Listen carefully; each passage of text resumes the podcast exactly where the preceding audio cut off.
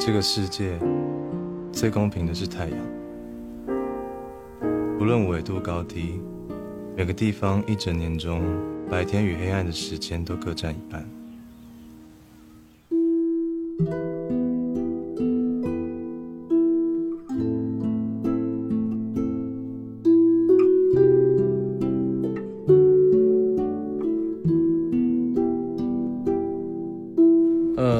个电影之后，我在豆瓣写了个评论，我说就是我想要的那个味儿，所以我给十分。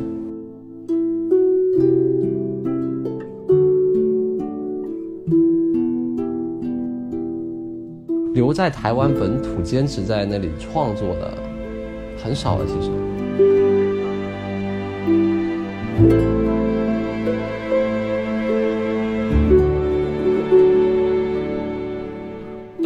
时候他表达的一个初衷是在悲剧发生之后，如何重拾破碎的自己，如何相互扶持。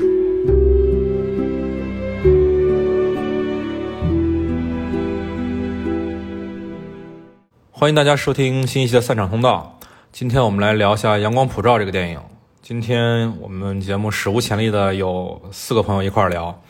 除了我麦高芬，还有啊苏若如苏老师，还有乌鸦老师，以及一个新朋友写白老师。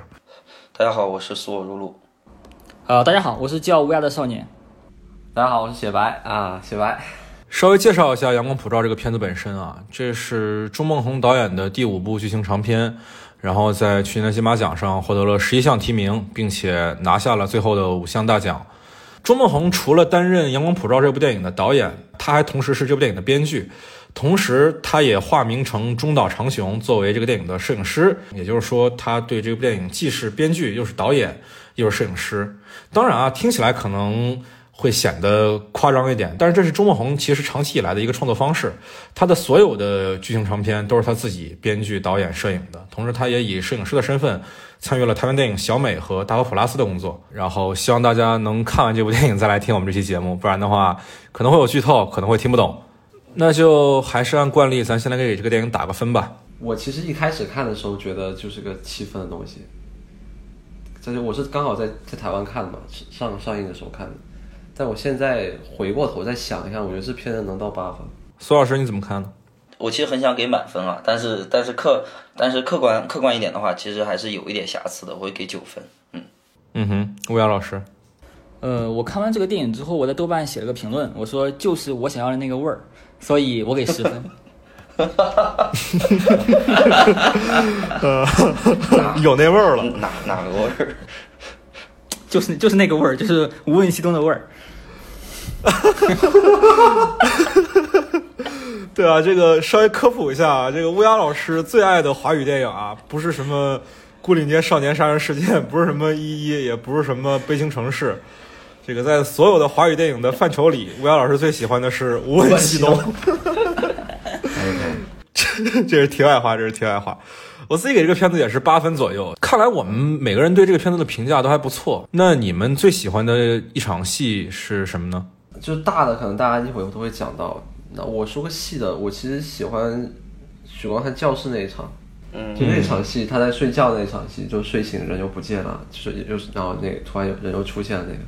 那个我印象比较深，是因为特别让我理解到这个角色，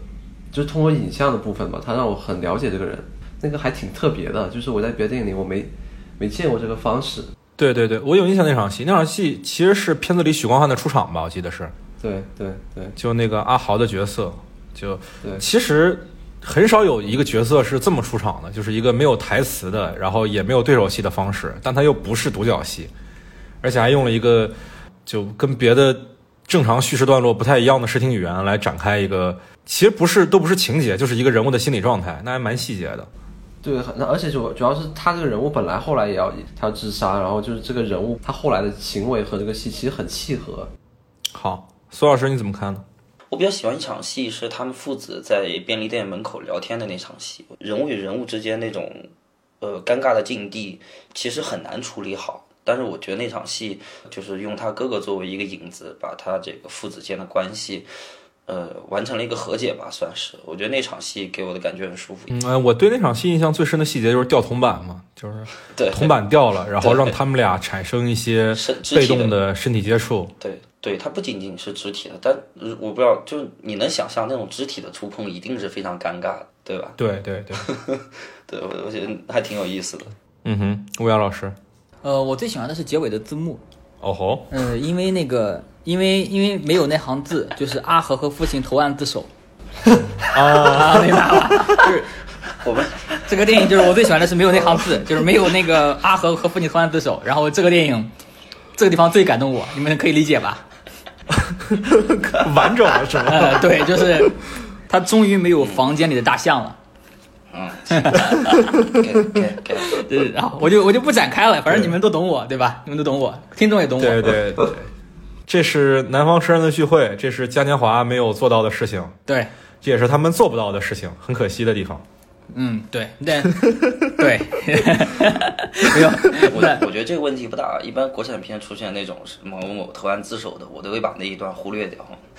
我我不认为那属于电影的一部分。嗯 嗯嗯，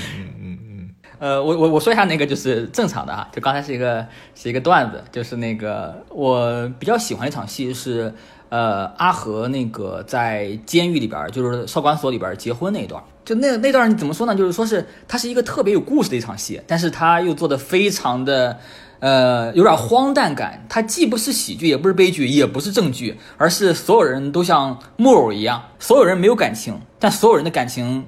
又都能感觉到，就是把一个爆炸一样的声音给捂住了，然后造成那种荒诞感，嗯非常的嗯迷人。其实我觉得就是在台湾电影当中，这种荒诞感还挺多的，就仿佛是说在那样的一个地域文化里，他们会比较讲这种就所谓大音牺牲，就是越强烈的冲突，就是又就让这个声音就越小，就像《悲情城市》里不会说话的梁朝伟一样。嗯，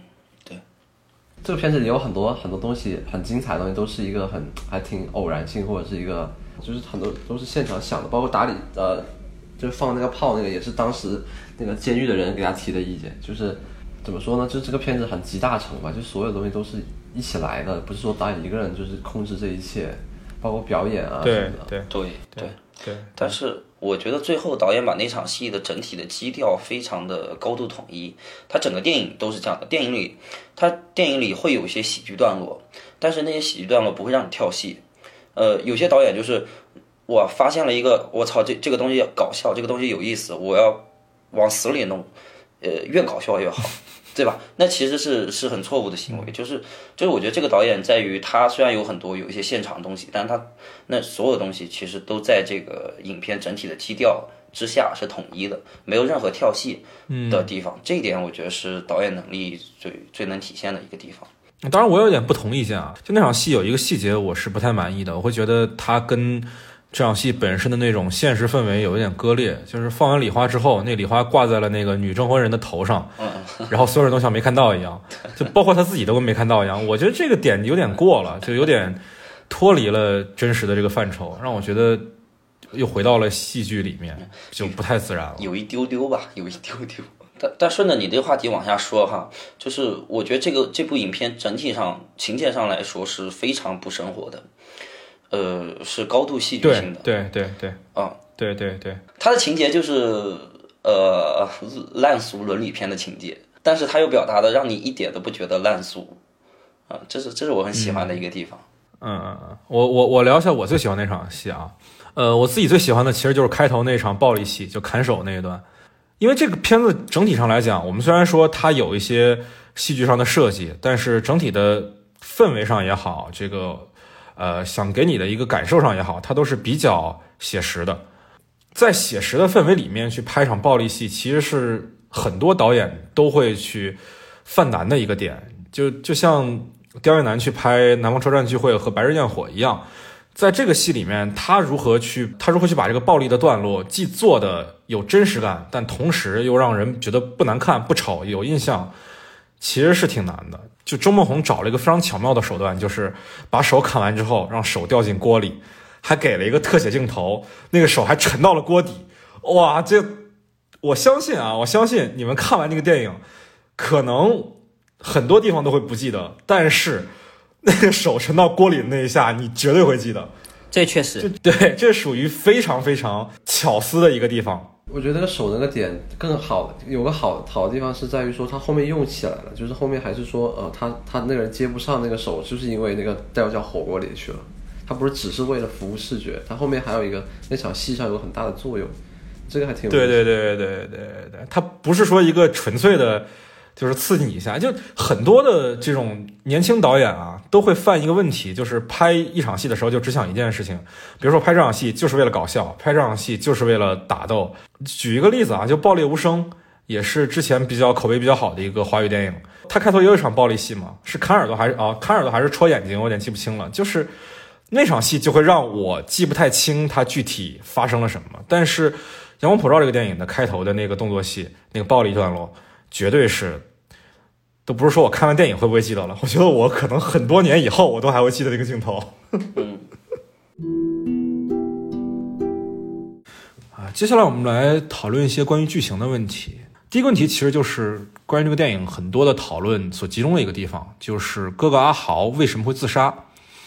我想先听听你们的看法。呃，我觉得他哥哥的自杀是一个可以被理解的情感，因为他他也有他自己的压力，但是他的压力没有，就像电影里说，他没有他属于他自己的阴影，他没有地方呃去发泄去排解。哥哥这个人物表达的是一个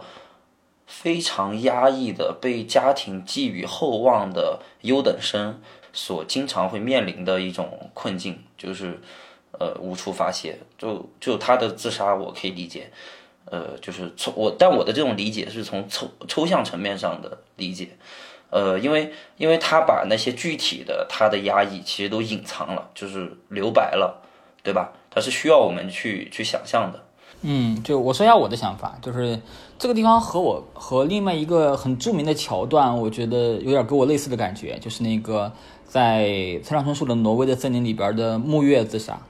就是他前段他之前跟木月玩的很好嘛，然后突然之间，他说要去参加木月木月的葬礼，就是这段感觉是被切掉了，好像你感觉漏看了什么，好像好像有十页没有看到，有一有中间有有一张跳了，就跟你看《阳光普照》的时候，你感觉哎我我错过了什么剧情吗？是为什么会是这样？他故意不完整的按照某种我们认为一件事该有的完整逻辑链告诉你，而是这种。跳跃式的感觉，就我我不能说是一种好的感觉，一种别样的感觉，就我很享受这种感觉。就是这个生活本来就不是那么逻辑的，它就是那种充满着跳脱感的，它本来就可能是荒诞的。就是一个人他表面上很好，他可能第二天就跳楼。当然，在日常里边不会经常发生，但是是可能发生的，并且它反而给我一种这种轻轻的反日常的感觉。就我我挺喜欢小说或者电影的这种感觉，就是。就是，所以说我我看到很多分析说他哥哥为什么自杀，就是或者是他没有阴影可躲呀，他他完美主义者呀，他受压力太大呀，父亲的压完美主义啊，就是这当然是原因。但是如果这些原因详细描述出来的话，那其实这个戏就没意思了。我觉得这个戏就就在于他不把原因告诉你，并且他是以一个非常快的给你转转变，他不是说。啊，他哥前一天晚上哭了，第二天自杀了，而是他哥前一天晚上非常正常，然后突然之间就跳楼了，没有任何理由的。这种跳脱日常感，正是我所谓的那个味儿。懂。我我我说一下，就是因为从一开始这个片子有一个部分吧，想聊的一个部分是说你一个人有了罪，或者是你你你这样出狱了哈，你以前有过这东西，它是跟着你走不掉的这个东西。我觉得他哥哥这个人物在整个剧作的这个整个整个故事里看起来，他就是一个很对照的一个人物，就是拿来对照的，拿来成为一个意象，成为一个他们家庭的这一个痛的一个层次。所以，他他哥哥肯定是一开始他是哥哥本来的确是很功能的一个人，嗯嗯，在这个功能之下，他只是把他哥哥做的很精彩，就是他的这种做法，他的处理方式，让他哥哥死的突突然就断掉了。走的非常突然也好，包括前面所有戏的，他一切在刺激别人。他哥所有的行为是刺激整个家庭的嘛，所以他哥哥这个人物，我觉得从头到尾，他他他丰富的在，他是处理在服务整个故事想表达东西也好，还是整个氛围也好，他哥哥是很重要的一个支点。但但所以他哥本身是很难，没什么可以写的，因为一个完美的人，就一个对学习成绩很好，善很善良，就各方面都很优秀，这个人没什么可以写的，他不会发生任何事情，他就是好学生。嗯，就其实完美的角色都是无趣的角色嘛，就没有人会喜欢美国队长，对吧？嗯从作者的角度讨论的话，他不走他没没法拍了，这戏没法写，对他一定得走的。对对是的。我说这个电影的主题就建立在他哥的死啊，他这个电影要讨探讨的就是这个事情啊，对吧？对，嗯嗯，就其实从就我从另外一个角度来看，从周梦红所有的电影的角度来看，周梦红特别喜欢拍这种在故事里安排一个存只存在于这个角色的回忆里的这种死者也好，失踪的人也好。他的处女作里《停车》里面存在着一个叫小马的角色，就是在故事的一开始他就已经死了，然后要通过别的角色来回忆他。在他第二部作品第四张画里，有一个呃，那个男主那个小孩的哥哥和爸爸，其实也都是一开始就消失了。啊，《失魂》里面就是张孝全那个角色的妈妈，其实也没了。然后他的一路顺风里，那个男主角纳豆，他的爸爸也不在。所以他的创作习惯就在于在故事里去设计一个角色，他不需要在剧作上产生多大的意义，他存在的很多意义就只是让主角去怀念他，并且在怀念他的过程当中产生一些个人的转变。所以其实这一部不太一样的点就是，就是阿豪这个角色是真实存在的嘛？他之前的电影很多时候就只是存在于台词或者照片里，这一部他的这个阿豪是真的出现了大概一半的内容。也使得我们对这个人物有了更多的情感之后，再让他去消失，其实会比之前的那种那种方法要要更具力量感。当然也导致片长更长，这是周梦红最长的一部电影嘛。但我觉得花时间来构建阿豪这个角色是很值得的，因为我们看到了这个人的一个一个性格层面，再去看他自杀之后，我们也会像主角一样，像阿和和父亲一样，去带着负担去看剩下的内容。你说这点有意思在于说，其实他他第一部片子就是纪录片《医生》里，就是其实就是讲一个一个一个父亲，就是他他的儿子很很很很小的时候就就自杀了，然后在故事里就讲他他爸爸妈妈怎么怀念，就是这个医生父亲怎么怀念他的儿子，然后还有一条线是一个小他他的一个病人，有很多跟这个他儿子有一些小相似的地方，整个故事就在怀念这个不存在的已经去世的儿子。然后这个儿子只存在于影像里面，就他爸有一些他当时小孩小孩子长大什么剃胡子呀，或者是一起做什么游戏的那些视频，这个形象其实是特别像那个许光汉那个角色的。我不知道导演很有意识无意识，反正他就是对这个东西有，他有一种他的迷恋，我觉得他就是他一直在重复对在用这个东西。对对对对对，就故事里面的，呃，不存在于故事当中的重要角色，相当于是。缺席的人他一定有。对对对，缺席的人。就关于呃，我们都知道说哥哥这个人，他会在故事的中段产生一些对故事的巨大的推动力嘛。然后，其实我在看当中，我倒没有想到他会自杀，我以为他会展现自己的另外一面，比如说他不是那么的完美，他可能是一个呃，在内心可能比较负面的一个人物。当然，他最后的导演给出的方案是他去自杀了。其实从电影的整体的结构上来看啊，他自杀的那场戏的前面一场戏是什么呢？是那个黑伦的爸爸开着大粪车来驾校去管，就是就是阿和的爸爸要钱的那么一场戏，其实是整个电影里喜剧色彩最浓的。然后在那场非常荒诞的、有点黑色的那种喜剧之后，马上进入的就是阿豪自杀的这场戏。其实我觉得这也是，呃，周梦红自己的一个设计，就是它既不会让你觉得整个片子的氛围一直特别压抑，但同时在你放松的时候，在你觉得这是个喜剧的时候，又会突然给你一个信号，把你从喜剧的氛围里拉回来，让你意识到这还是一个黑色的故事。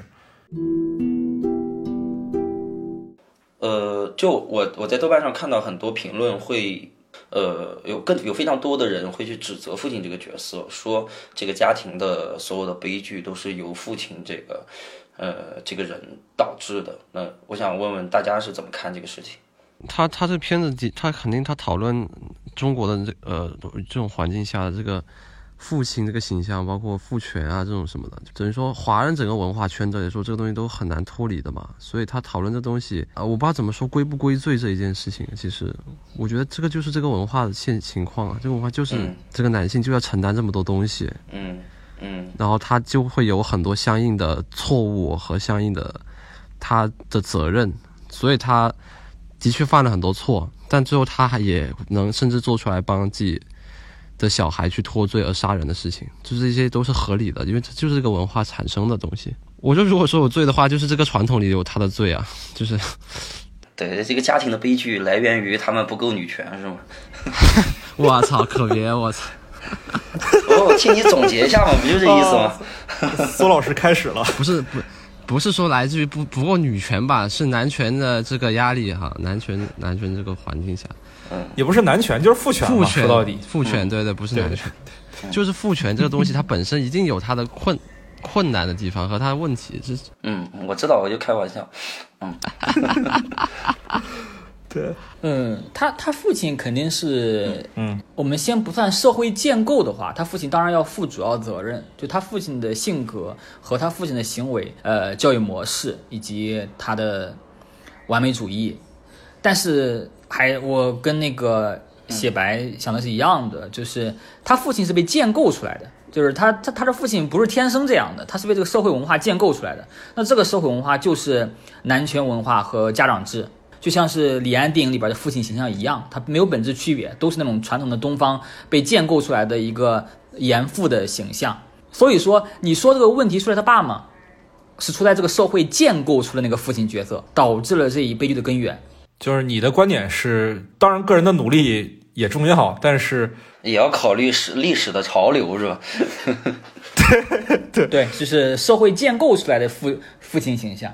好，我说一下我的观点啊。我其实听到说把这个问题归罪于谁的这个讨论，我是有点奇怪的，因为我觉得在当代的这个简体中文网络上啊，因为我不了解说对岸是怎么怎么怎么讨论习惯的，就是在简体中文这个讨论习惯里，一旦出现了什么样的一个事件，就大家都在找找责任方，但是你如果是对一个社会性的恶劣事件，我觉得找责任方去追责是没有问题的，但是已经到了电影。到了一个虚构的故事里，大家还在想追谁的责，而仅仅是考虑说谁的错，仿佛哦，比如说仿佛我是一个年轻人，我不我不是父亲，或者说仿佛我是一个女生，我我也成不了父亲，我就脱罪了一样，不是这样的。我们在考看这样一部电影的时候，就如果还带着一个眼光去去去审视角色，去像法官一样去给他们判罪的话，那其实我觉得是跟导演本身的表达的初衷是背离的。导演很多时候他表达的一个初衷是在悲剧发生之后，如何重拾破碎的自己，如何相互扶持。如果看了这个电影还在考虑说这个错是否是要归罪于他的父亲，那我觉得就就有点偏题了。嗯，对，这很多我觉得很多其实当代的就是互联网的网友都会有这样的问题，就是不管看什么电影啊，先去评判一个角色。或者说这个电影本身三观正不正？大法官，那简直是我觉得太粗暴了。对，对啊，你你看到父亲这个角色，你就在想他是不是一个一个压迫者，他是不是一个剥削者？很多电影里确实把父亲塑造成了一个一个这样的形象，但这部电影明显不是嘛？这部电影是在是在讨论更深刻的东西，对吧？就其实有点像那个王小帅的《日照重庆》里的那个父亲形象，其实也像《饮食男女》里边的。对。就是影片里头，他们所要完成的主要任务，就是要去理解为什么孩子不理解他。台湾代这这说到底就是代际上本来就有个巨大的沟通问题嘛，大家无法无法沟通嘛。对对，其实，在传统的这种呃父权社会的叙事里，就是父亲和孩子也没有必要沟通，孩子服从就对了。嗯，当然这并不符合当代的一个价值观，这也是呃这样的电影所要面对的一个困境嘛，就是就是。我们如何去展现说一个传统的社会、传统的东方型的社会跟当代文化的一个冲突？对，因为我觉得这样的父亲角色其实是非常非常多的。他，因为他是一个典型人物嘛，就是亚洲人都懂的，这个非常典型的一个人物。那那这种人物的话，在亚洲电影里也会非常非常的多见。但是我觉得。嗯，导演处理好的地方就在于他在这个父亲角色设定上，他是继承了很多所谓父权文化的缺点，但是他处理的时候又让你不会觉得说，嗯，这个人物是一个纸片人，就是他还是有不一样的地方。很可爱，他有很多可爱的地方。对对，我觉得他他的很多戏处理的非常可爱，这样这个人不会让观众讨厌。一般这种人，其实观众会很很刻板印象，就对他很难受，对对，觉得这个人很很很很古板啊什么的。但是这个人很活，就是。他的他教教练这个设计特别好，我觉得。而且也得夸陈以文的表演，陈以文这个确实是值得一个影帝，演的确实很好。我持反相反意见，在陈以文的表演上，真的假的？对，真的，我真持反对意见。我觉得陈以文演的非常不好，就他就没有在演，他压根就没有演。你只能说导演选角选到一个比较呃容易不出错的角色，就是选他来演这角色不会出什么错。但我并没有觉得他演的很好，就是我当时跟我跟金马的一个评审，就是我某个老师聊过这个问题。投票投票上肯定陈以文是是基本上全票过了，但是我跟我一个老师其实是是相同意见，就觉得他演的不行。但当然今年影帝也没什么竞争力啊，影帝本身就真的没什么竞争，力。因因为影帝本身就是有角色加成的嘛，那没办法。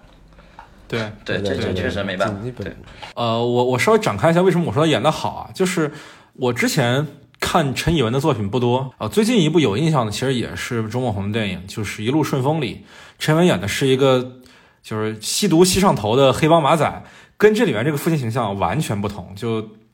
就是真的只是长了同一张脸而已，从从行为举止到这个这个眼神到说话的方式都完全换了一个人。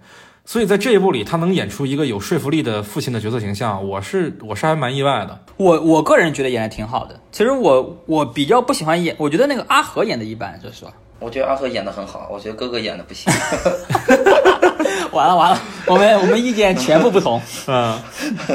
其实，在表演上，我最喜欢的是妈妈那个角色。妈妈角色我反而觉得演的不太好。打起来，打起来！我操！不是，我发现我发现我们我们最大的分歧竟然出在表演上。我跟你讲，这个事情上其实有有点是，因为周梦红自己拍，他作为中岛长雄，他自己拍自己的片，所以他的片子表演上基本上是存不存在导演处理的。嗯，就是我看一个访谈讲说，他只会说是这个多一点，这个少一点。啊所以演员演戏啊好坏这个东西，基本上就是演员自己的事儿。就是我要科普的，就是他不排戏，他也不读本，哈，他不排戏不读本，直接你人到现场就行了。那他这演员真的不错。你把词背熟，人到现场就行了。所以他挑演员挑的特别准，就是他说他相信他挑的演员，就是他从他看中这个演员了，他就觉得他能演这个，他就不会再去管这个事情了。他包括我跟你讲一个细节，就是这个你们说那个弟弟这个角色啊，就是阿和他，其实他从头到尾是倒着拍的，嗯他是从成熟了之后演到他犯犯罪那段，他是倒着拍的，所以他你会发现他表演还是有层次的，就是导演自己很意外，是他能够倒着演，还能保保证这个线，他后来看的时候情绪上是接在一起的，就这个人的成长变化。但这都是演员自己的事儿，这跟导演一点关系都没有，这导演真的都不知道。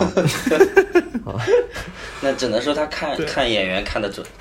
我我觉得菜头演的很好。啊，菜头也是，啊，对，菜头演的确实很好。菜头是今年的奥那个金马最佳男配嘛？嗯，我觉得他这个角色演的很好，他而且这也是也是说他以前不是演这样的人，他以前是个很乖的人，就他以前一直都是很在台湾定位里就是那种小小小鲜肉，就那种帅小伙，然后就很乖啊那种，他从来没有演过这样一个坏的人，然后而且没有这种剃过寸头，然后就把自己弄得这么的斜尖那种，就是他真的是你这个描述就很像台湾刘亚仁，啊啊，就大家之前都以为他是个偶像，然后结果发现这个人还挺有挺有能量的。对他他们说就是很惊讶嘛，就但他他他真的会选人了，他真的很会选人，说实话，嗯他选人都选的挺好。对，他我觉得导演最大的能力是他看得到演员的一个特质和一个可塑性。嗯嗯嗯。但他自己本身对表演其实他没有什么控制。其实，其实这一部就我们看他之前的电影，就是他对于演员的选择基本是同一拨人，就就戴立忍基本上演了他所有的电影，这部好像是没有啊，我印象中。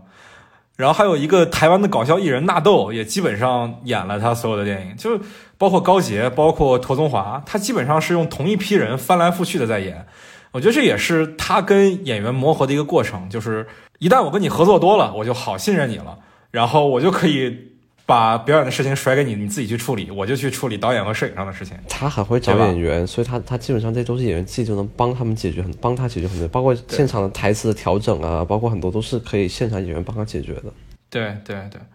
他这些剧，他我觉得说他把台湾会演戏人都找、嗯都找到了，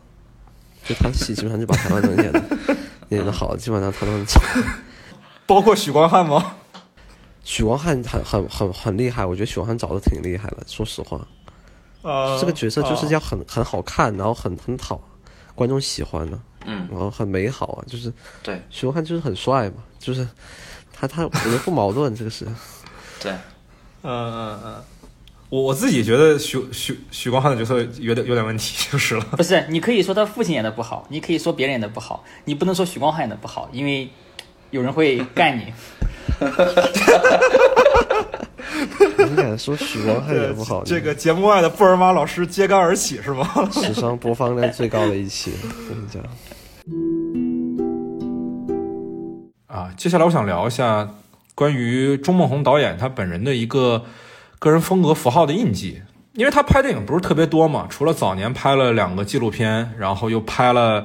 呃四部长片，还有台湾电影十佳史里面拍了一个短片，他也就这么些作品。然后之前自己还作为化名中岛长雄啊，给别人作为摄影拍了一些电影，比如说《大佛普拉斯》，比如说一八年还有一个台湾的一个惊悚片叫《小美》，他都是作为摄影参与的。呃，他作品不多，但是其实风格还是蛮清晰的。我们别看说钟孟宏他是六五年出生的，今年已经五十五了，其实他的导演生涯还蛮短的。他第一部拍剧情长片的时候已经是零八年了，呃，第一部就是《停车》嘛，张震和桂纶镁演的一个。呃，现实背景的，其实还是挺类型化的一个故事。其实那是一个挺靠巧合来推动的电影，但它又不是那种昆汀或者说是盖里奇那种喜剧，它就是一个呃有一点点黑色幽默在里面，但是主调还是一个 drama 一个剧情片。对，这不就是类型片吗？对，但它又没有那么类型，因为这片子很穷，就投资特别小，但是。怎么说呢？你说他类型片肯定是没有错，但他又很有他个人的一个风格的苗头，对，不是那种特别普通的类型片。你说的苗头，风格上苗头，主要是影像上。其实他，我觉得他拍那种比较类型的东西，这个效果其实真的不好。他这其实不太适合拍这种。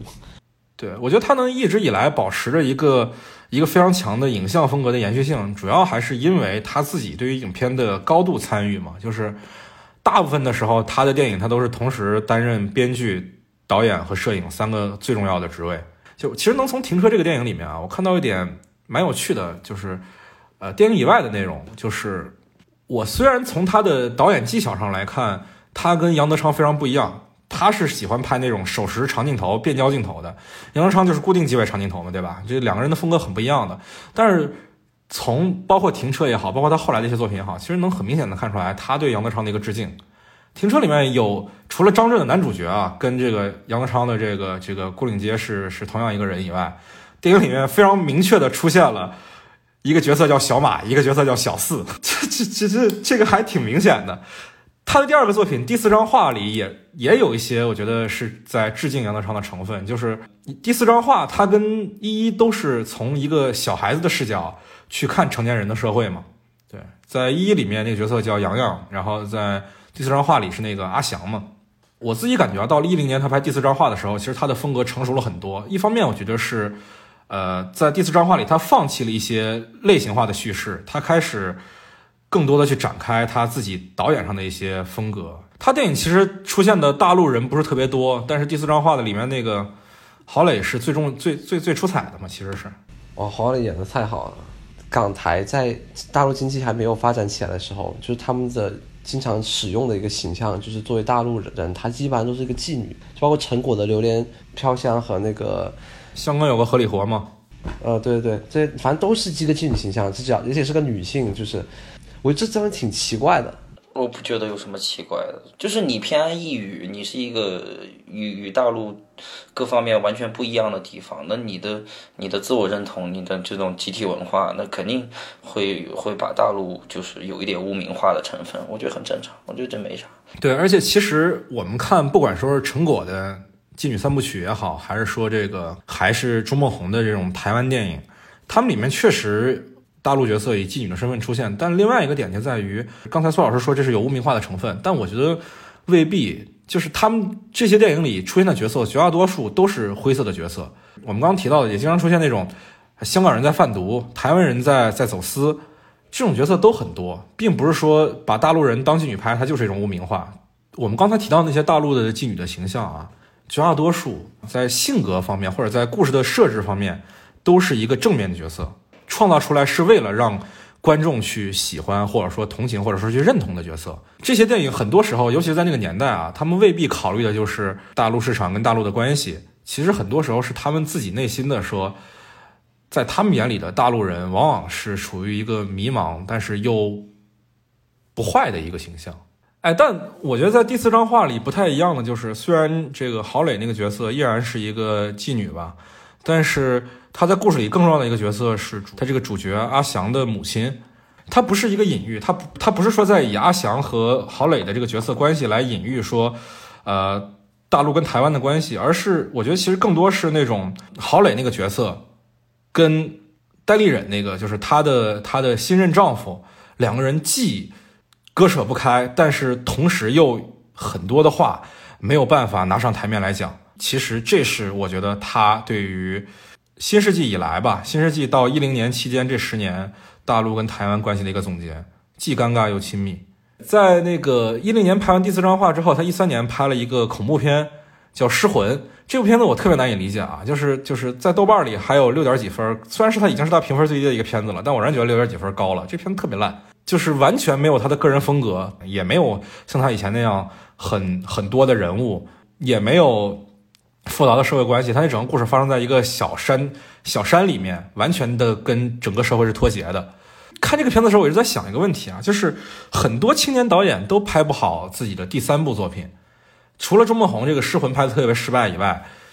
我们之前聊过盖里奇的那个呃《踩过界》，其实拍的也特别失败。诺兰的。第三部导演作品《白夜追凶》就是《失眠症》，其实也是他导演履历里最不出彩的一部作品。为什么很多导演在第三部作品的时候经常失手呢？一般来说，你第二部、第一部你的处女作是非常个人的，然后第二部也可能是个延续的一个东西。但是，一般到你三四部开始，你就要处理一个你跟商业的关系了，就你钱进来了，有人找你拍类型片，有人找你拍商业片，大多数时候是有这样一个一个区别，就是。一般这个作品一定是比较大的投资，然后一个比较商业化的剧组，然后一个比较不受你控制，不像过去那样受你控制的一个创作氛围。有些人不适应的人就会扑街，他适合回到那个体量小的。嗯，就是相当于《失魂》，它是一个呃定位就在市场上的电影，但是第四张画和《阳光普照》这种的是属于一个导演中心制的，对对对，他为创作核心的一个片子。就不亏本的，我觉得资方就很开心了，不存在赚钱的可能性的嘛。你不可能想要所有人会去看第四张画，所有人会去看《阳光普照》的，《阳光普照》票房不好。就尽管他已经拿了五项五项金马大奖，但还是票房不好，是吧？就是其实看的人没有很多，他一千四百万票房什么概念？就是三百万不到，太惨了。就是一千四百万新台币是吗？对啊，太惨了。我靠，太惨了！我的天。其实我自己看，为什么前导演拍不好第三部作品？很多时候是他们尝试在第一部、第二部之后，去跳出自己的安全区嘛。去一方面是也许是跟资本接触，一方面是去涉及自己以前没有尝试过的类型。那你既然有了冒险，有了尝试，那失败也是很正常的事情。或者说，我们会觉得他第一部、第二部成功就是一个幸存者偏差，因为第一部、第二部就失败的导演，我们压根就不会去关注了，他就没了，对吧？只有拍出两部好作品。的导演才能承担第三部的失败，是吧？对。然后在一六年又拍了一部《一路顺风》，那部其实也是很明显的做了类型化的尝试，很彻头彻尾的黑帮电影，然后也有一些黑色幽默的元素，我觉得挺受那些呃新时代的黑帮电影的影响，像昆汀、像盖里奇、像科恩兄弟那种电影的影响。但是其实，在剧本上是挺存在挺大问题的。两条故事线，纳豆的那条线和戴立忍的那条线，其实都没有面对过什么特别严重的危机。就是戴立忍从头到尾都是一个特别帅的黑帮老大，他整个故事里唯一遭受危险是什么危险呢？是他的司机开车睡着了，然后出了车祸没了。纳豆那个角色也就就就就从头到尾都是戴立忍跟他说啥你就去干啥，就没了。这个整个故事其实特别简单，只是在故事里加入了纳豆和许冠文，一个台湾人和一个香港人在故事里的。人物关系的一个变化，从互相不认同到成为朋友，但这个其实也挺土的，而且到最后其实也没有实现说人物本身的变化，只是人物关系产生了变化而已。所以我觉得这部电影能看出一些它类型化的野心和尝试，但是，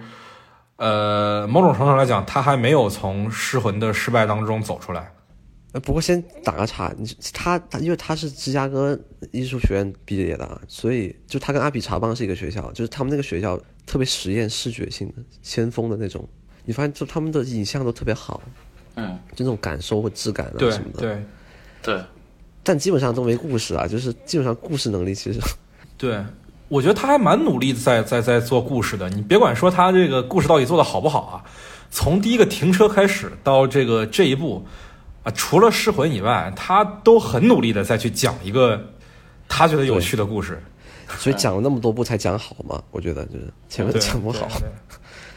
但也没办法，这才人家第五部电影嘛，这个也但他很正常年纪他已经他年纪蛮大的，他比我爸还要大，六十多了吧？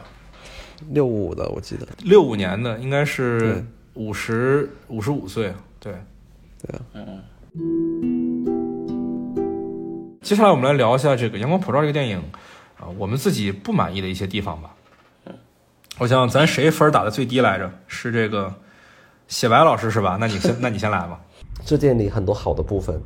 就在其实，在大陆观众上看起来会被放大的很多东西，就是因为他的平时，因为他的很自然的这些东西，就是他的表讲述的方式，故事这种平时的朴素，然后人物的表演，故事的内容本身，它都是在大陆电影里很难产生的一个东西，然后这东西会变得更珍贵。但是这个片子而言，它它没有给出一个很明确的态度，或者是让我思考的东西。它其实就是把这些东西摊出来给你看了啊，我很有共鸣，然后很感动。然后呢，就是其实他没有给一个我想要看到的他的一个立场，或者是让我思考的更多的一个层面的东西。就是他只是把这东西告诉我。就你认为它没有主题是吗？他有讨论的内容，他是没有，他只有他要讨论或者他感兴趣的东西，但是他没有任何的结论，他也没有任何的表达在这个事情上。就像我上次看他的一个专访，他写剧本就跟骑车一样啊，这个人物自然而然的就到那了，自然而然就是就是就往下走了，就是他并没有说啊，我不要让他去哪。这部片子其实更多，如果大家有看前面的那个医生和那个第四张画，就发现他非常，他这个好像是一个 Plus 的版本，就是里面的人物或者是他这个集大成的东西，呃但包括他的影像风格什么，他就在这个片子所有的统一了，所以这片子是他，我觉得作为他来说是一个非常好的片子。但是片子本身，我是觉得它缺了一点东西，就是一个导演，当你要当摄影的时候，这种事情本来就极少数，同时当编剧还自己掌机，他一定会少一些什么东西，这很难很难难很很正常，就是哎，但这也不一定吧？你看索德伯格也是自己自己编、自己导、自己摄，然后有时候还自己剪，但索德伯格就做的还蛮好的。还有包括那个多兰，其实都是罗马也是也是这么干的。对对对对对对对，我觉得其实，在偏向这种个人化的、跟自己的本身的成长经历或者说个人成长的土壤有关的电影里，导演身兼多职是一个挺常见的事情，这个倒还好，我觉得。所以他他就他的类型片会崩得更厉害。他如果是拍一种人物情感的，是生活里的东西，他还是不会的。就是其实你你你已经觉得就是说阳光普照是他能达到的一个上限了，只是因为他是讲的一个跟生活有关的故事，所以他的之前类型片的一些问题就被隐藏起来了，但是这些问题仍然还在，对吧？在的，因为他自己意识不到，我觉得。苏老师，你来你来聊一聊。我觉得我唯一觉得不满意的点是，我觉得它里面的阳光不够耀眼，就可能是跟跟影像风格有关系啊。它它那里面就整体的给人感觉是偏绿的，是会不会是我们我跟导演可能在主题上理解不太一样？就我觉得，嗯，他把那种角色在罪恶之后直面阳光的那那一瞬间，我觉得他没有展示出来。它很多阳光用的是那种高光的那个斑点，我觉得如果有一些，嗯，场面能出现那种类似于或者说接近吧《阳光灿烂日子》那种那种耀眼的光，我觉得会更好一点。哎，你们你们怎么看待这个阳阳光这个问题？我挺好奇的。嗯，这个话题我还真的还挺想聊一聊的。就我在第一次看这个片子的时候，其实一个很明显的感受就是，它跟我之前的呃现实主义的观影体验是很不一样的。一方面是它里面有比较呃比较强的暴力因素，一方面又是它在色彩的选择上其实比较高饱和。它像你说的刚才用了那种很浓重的绿色，但其实它的颜色用的是很多的，包括呃那个少管所的宿舍里开的小蓝灯，嗯。包括中间那个讲司马光的故事里，司马光的那个红衣服，整个片子里都是一个高高饱和的一个属性。我之前想过这个问题到底是一个什么样的原因啊？后来我自己得出来的一个能自圆其说的答案就是，所谓片名叫阳光普照，但是阳光我们是看不到的，我们看到的阳光是什么呢？是阳光落在事物身上的样子，在晴天里，在美好的夏天，在在日光之下，所有东西饱和度都是很高的。它的视觉风格其实是我觉得是挺挺贴题的，它讲的本身就不是一个阳光的故事，而是阳光洒下来之后万物生长的一个故事。我们看它的就是一家人住的那个家里面，他门口门廊那块儿，他设置了一个冷光，那块儿是蓝的，而在客厅吃饭的饭桌上是暖的。经常能看到一个画面里，一半是特别冷，一半是特别暖。这尤其是这种情节，主要是出现在阿豪自杀以前，其实是是挺能体现说家里的一个矛盾和压抑的。嗯，但是等故事到了后期的时候，就基本上一个画面里，不管说人物的情绪高还是低啊，就很少出现像之前那种冷暖冲突，或者说是司马光那段，整个画面都是黑白的，只有司马光身上的红衣是有颜色那种强反差。它在后面里的颜色是越来越协调的，要么就是整体，呃，像少管所的那个禁闭室的绿色的墙，或者说是绿色的树林，嗯，然后要么就是那种呃雨夜开车里那种路灯的光，它在后面里的一个画面里的颜色是越来越少的，是越来越统一的，是其实是某种程度上是体现了说，嗯，这个一开始从人物互相压抑、互相拉扯的状态，到后来彼此接受的一个过程。对，我觉得这是他在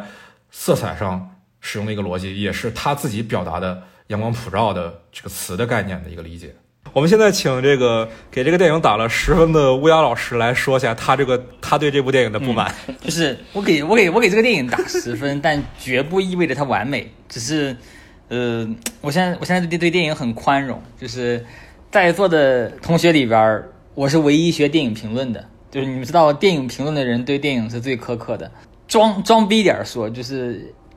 学电影评论之前可能看山是山，学电影评论的时候看山不是山，但是现在作为一个电影爱好者，又看山是山了。就是那个如果把那个看电影当做是一个一一个饮食的话，那其实那个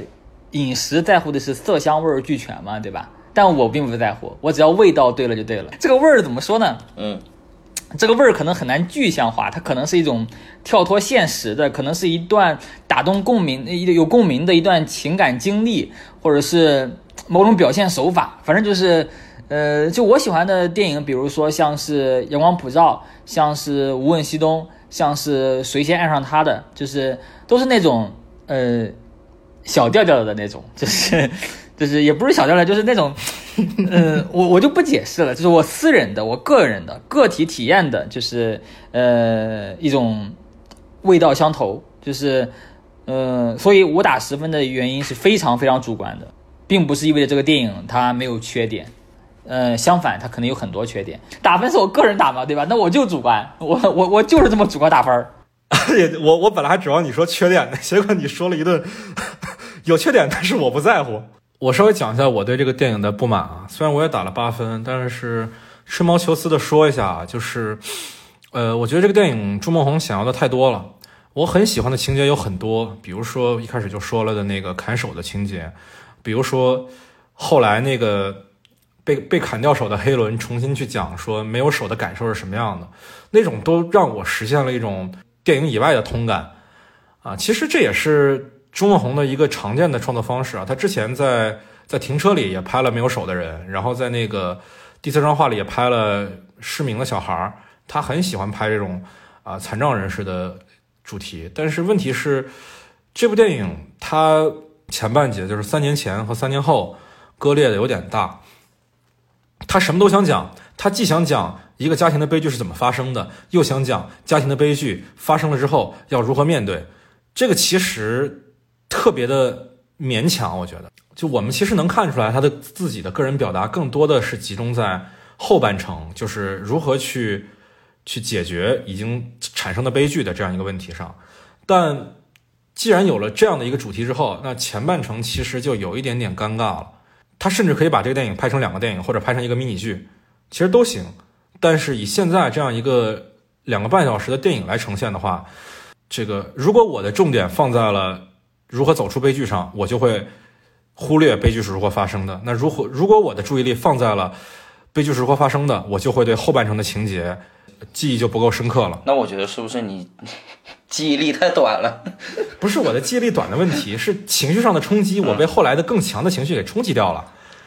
呃，我我是觉得你说节奏控制上，他的确有个问题，就是他的确有冗长的感觉的。就是你说他像杨德昌，就当时其实也有人人讨论说，啊，他的他刚出来的时候，第四张画出来的时候，大家觉得哦，他有点杨德昌的东西，但是他真的没有杨德昌那种控制力。杨德昌的片子他这么大的，那他能控在这个市场里，他很干净。但这这部片它这当然是有不干净的地方，就没这么的清晰的地方，因为他自己没有，他本来就不是那个很清楚的那种。导演，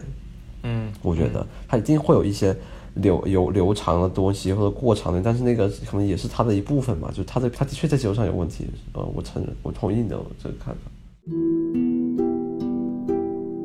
台湾有个代际断层的问题，其实就是台湾年些年轻电影人，现在我们即使能看到张作骥和周梦红这种导演，但其实他们就他们年纪也很大了。其实台湾年轻人是很你看不到一个新的一个。你就发现这两年培养出来的就是赵德胤也好，然后陈哲艺也好，这些都是外籍的，只是他们在台湾发展。对对对对，赵德胤是缅甸人吧？我记得是。对对对对，是缅甸的。陈哲艺是新加坡人。我们以后有写白老师。啊，别别。对，等什么时候？等什么时候这个？写白老师加入美国籍，再来回来拯救台湾电影是吧？拯救大陆电影，拯救什么台湾电影？我我觉我觉得你说的这个，我觉得你说这个问题，断层问题不仅仅是台湾的，全世界都是这样的。我跟你讲比例问题，金马电影学院每年招十几个学生，嗯，然后里面台湾人是占到八个九个这样子，只会有三四个外籍的，但是到现在为止，金马培养出来的全部都是外籍的。台湾普遍他们两个有鸿沟的，就是我觉得他们跟老一辈人也有一个很大的鸿沟。其实台湾往前倒十年吧，我们还是能看到一些年轻导演的作品的。呃，比如说你像魏德胜，像钮承泽。然后我真的不知道为什么这两个人，钮承泽是军中军军中乐园之后就就没有新作了吧？钮承泽不是不是因为那个猥亵被抓了吗？对 啊，他坐牢了。对啊，坐牢了。啊，而且。而而且，我觉得我觉得钮承泽是最惨的，他被全民公审是阳痿。对，他说我是阳痿。对，他这个比别的狠多了，他自己承认是阳痿，不是我们栽赃他。不是那魏德胜呢？就怎么赛德克巴莱之后人就没了？赛德克巴莱投资太大了，亏太多钱了。台湾现在有个这样问题，你包括中公红这片子，他都是亏本在拍的，就他都自己搭钱。他每他一直拍广告，然后挣到钱就拍电影，他欠很多钱，他欠一屁股债的。台湾本来就没什么钱呢，就是你要有钱就就要有大陆的资本进入嘛，你就是涉及到大陆市场，就涉及到这个审查嘛，涉及到这个演员各方面就是不一样了，就游戏就不一样了。我跟你讲个例子啊，蔡明亮到现在拿了好多年的那个辅导金，就他大导演都要拿辅导金，张作骥这天天拿辅导金。呃，我记得他们的文化那个那个就是补助挺高的呀，比如说去年那个比较火的电视剧《我们与恶的距离》，不就完全是那个他们的文化部门投的钱吗？官方官方就很难想象我们的官方除了拍投钱拍主旋律以外，还能投钱拍点正经的内容哈。嗯，而且他这个《我们与恶的距离》里边的那个宣扬废除死刑是违反主流民意的，我还挺意外的，因为呃我自己看了一些台湾的当代的电影之后，我发现这个地儿。就是其实整个一九年台湾电影的，因为大陆的资金进不来，其实他们的制作是缩水了很多的，但是仍然，嗯，不管说是电影也好，还是电视剧也好，他们的制作水平其实都相当的高。就同样的投资，同样的题材，你放到大陆来，这个片子根本就做不成。但但在台湾就可以把这个故事拍好，并且在工业水平以上。我还挺好奇这到底是怎么做到的。用爱发电吗？哦，这样吗？可以可以。我我跟你讲，台湾你台湾拍做电影，你们想象不到它有多么的，就是穷，就是 就真的是一个完全只能用爱发电的东西，就是跟你搞戏剧差不多了，就是你在台湾搞电影一点都不不会沾到什么名利欲望的东西，就是除非你是那种跟娱乐圈沾边，就是。我很多老师之类的，他们可能真的没，他们没有一点钱。他拿过，他拿过威尼斯最佳导演，然后他说他到现在存款没有十万块，就快六十多岁人了，就他们很很很多人很普通的，就是他即使拿了很多奖，他即使很有名，你想，他一共只有两千三百万人，两千三百万人的市场能有多大，对吧？对啊，他们一个商业片不如我们一个网大投资的。天啊！那我就想问一下，说各位眼中的台湾电影的未来在哪里呢？就是他们其实挺悲观的，我觉得，在那个就台湾大陆论坛 PPT 上边嘛，有那个那个各种剧版，有那个比如说那个陆剧版、韩剧版什么之类的，他们就一致觉得台湾剧没戏了，就是根本比不过呃陆剧的投资啊什么之类的，就是，但是他们依然出了一些好剧，就是整体来言，就是他们的一个呃制作水准和投资能力以及市场，确实是呃前途渺茫。现在的市场因为大陆市场太大了，他们就之前想走商业片，就其实这五年内台湾一直在走商业片的路线，导致了他们文艺片也没有以前好，但是商业片也拍的就是不伦不类的，也票房也不好。嗯，天天就拍什么鬼片啊，拍很多这种东西。嗯 Netflix 那个片子《盗梦者》吧，是吧？嗯嗯嗯，一个台剧，不是《盗梦者》，叫《醉梦者》吧？我记得好像是叫。哦，对对对对，《醉梦者》嗯对对，嗯，《醉梦者》的导演就是被换掉的，《唐人街探案》这的这个陈思诚把他挖过来的，柯文丽本来就是那个《醉梦者》的那个导演，然后被陈思诚挖过去拍了拍了那个《唐人街的网大》啊，不是《唐人街的网剧对，就是他会被挖过去的，因为这个市场太大了。他有时候真的是把本地他们的一些人才什么，他都在吸过来，你知道吗？就是很多呃编剧或者是导演，他想要发展，他肯定会想要来大陆，因为这个市场很大，嗯他能做事情很多。留在台湾本土坚持在那里创作的很少了，其实。就是还有一个对台湾电影，就是有一个问题是，他们嗯始终关注的都是特别的不太宏观的问题，就是他们更关注一些生活化的问题，就是有一点儿岛民心态，就是家庭的伦理或者同性的文化，嗯，或者是嗯，在台湾的那个论坛里边儿，你很少看到国际新闻，大部分都是呃岛内新闻，然后呃关于国际的新闻，大部分都是跟嗯仇恨仇恨有关的，就是跟一些笑话仇恨有关的，比如说川普让让人去喝那个消毒液，就就就这样的新闻才可能会上。台湾有一个比较流行的词语叫同温层，就是人们活在各自的信息茧房或者同温层里边儿。因为他们那很小吧，可能空间上也真的也有关系，小确幸嘛，你这样讲。对，对对，就是你看他们论坛就知道，他们他们基本上只关注自己身边的事。呃，但我这点我有点不太认同啊。每一个地域、每一个地区有它自己的文化属性，其实是挺正常的。就好比说，日本战后的电影很多也是这种比较格局比较小的，关注只关注日本的感觉，那个社会里只有日本文化在。比如说小金，比如说成来四喜男的电影，嗯，其实都不会去讲那些宏大的话题，都不会去思考什么人类命运的事情，嗯，都是就着当下社会的人物关系去展开的。